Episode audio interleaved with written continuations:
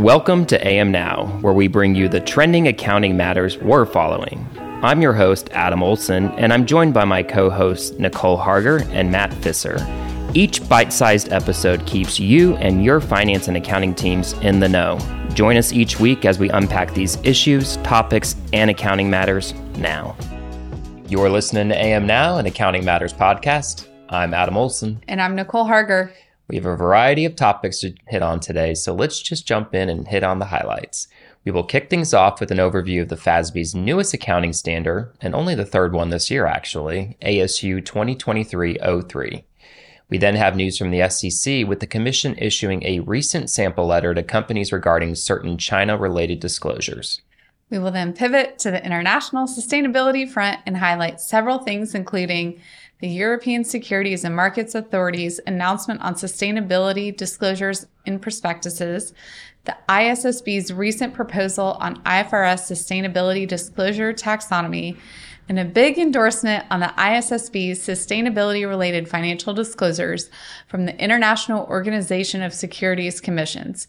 Adam, tell the listeners about the newest accounting standard issued by the FASB. Happy to. So, the FASB issued ASU 2023 03, which amends or supersedes various SEC paragraphs within the codification to conform to past SEC announcements and guidance issued by the SEC.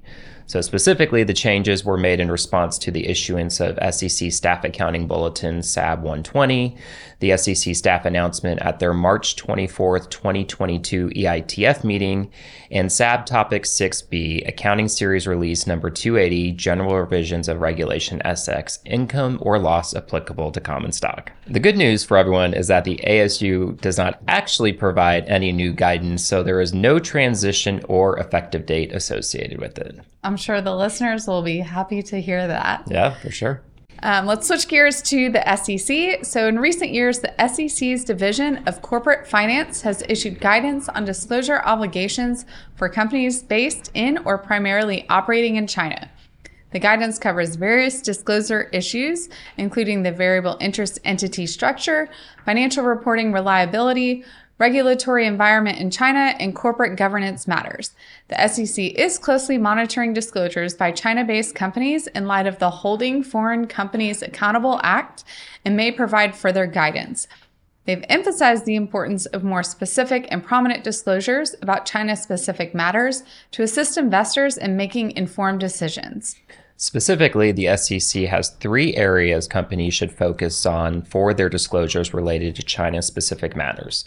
First, companies are reminded about their disclosure obligations under HFCAA. Specifically, the SEC highlighted submission and disclosure requirements for commission identified issuers. Second, companies should make specific and prominent disclosures of material risks related to the role of the Chinese government in the operations of China based companies. Specifically, the SEC is seeking disclosure about any material impacts that intervention or control by the Chinese government has in the operations of the business or the value of their securities. And lastly, companies may need to disclose material impacts of certain jurisdictional statutes in China. The SEC provided sample comments that they may issue to companies.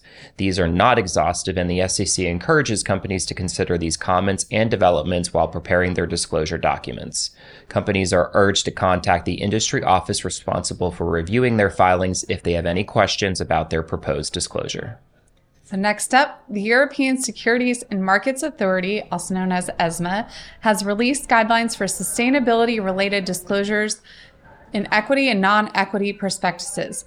For those who may be unfamiliar, ESMA works in the field of securities legislation and regulation to improve the functioning of financial markets in Europe, strengthening investor protection and cooperation between national competent authorities.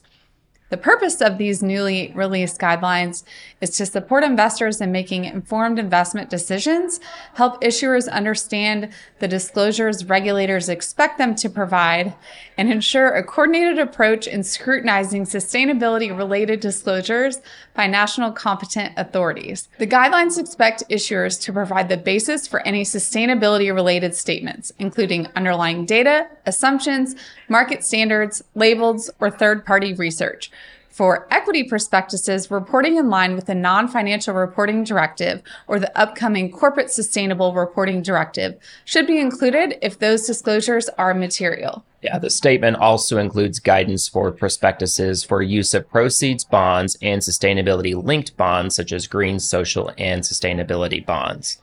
Prospectuses should contain disclosures about the use of proceeds and the evaluation and selection process of underlying projects.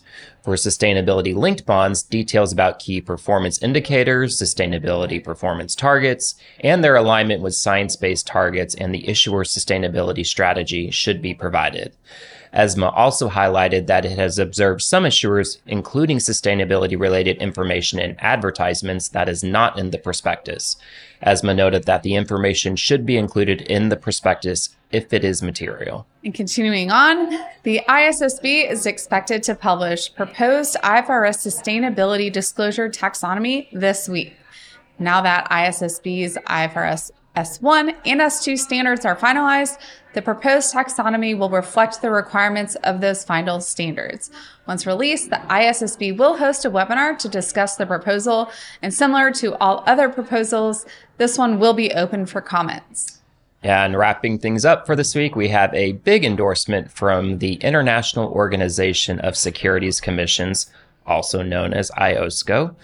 And for those of you who may be unaware, IOSCO is the international body that brings together the world's securities regulators and is recognized as the global standard setter for securities sector. Just this morning, IOSCO announced that it has endorsed the sustainability related financial disclosures, IFRS S1 and S2, that we just talked about, that were issued by the ISSB. So, why is this endorsement big news? Well, as part of the endorsement, the IOSCO has called on its 130 member jurisdictions, which does include the SEC, to consider ways in which they might adopt or apply the ISSB standards in order to promote consistent and comparable climate and sustainability related disclosures for investors. And that rounds us out for this week. For a deeper dive into what's trending in accounting and finance, check out our other podcast on the Accounting Matters feed on your preferred listening platform. Again, I'm Adam Olsen. And I'm Nicole Harger. Thanks for listening to AM Now. We'll, we'll see, see, you next week. week. This podcast is for general informational purposes only. Embark makes no representation or warranty as to the accuracy or completeness of the information contained in the podcast series, and it should not be used as a substitute for consultation with professional advisors. Information discussed in our podcast may also be superseded by new guidance or as new interpretations emerge. Listeners are cautioned to carefully evaluate any relevant, subsequent authoritative guidance issued.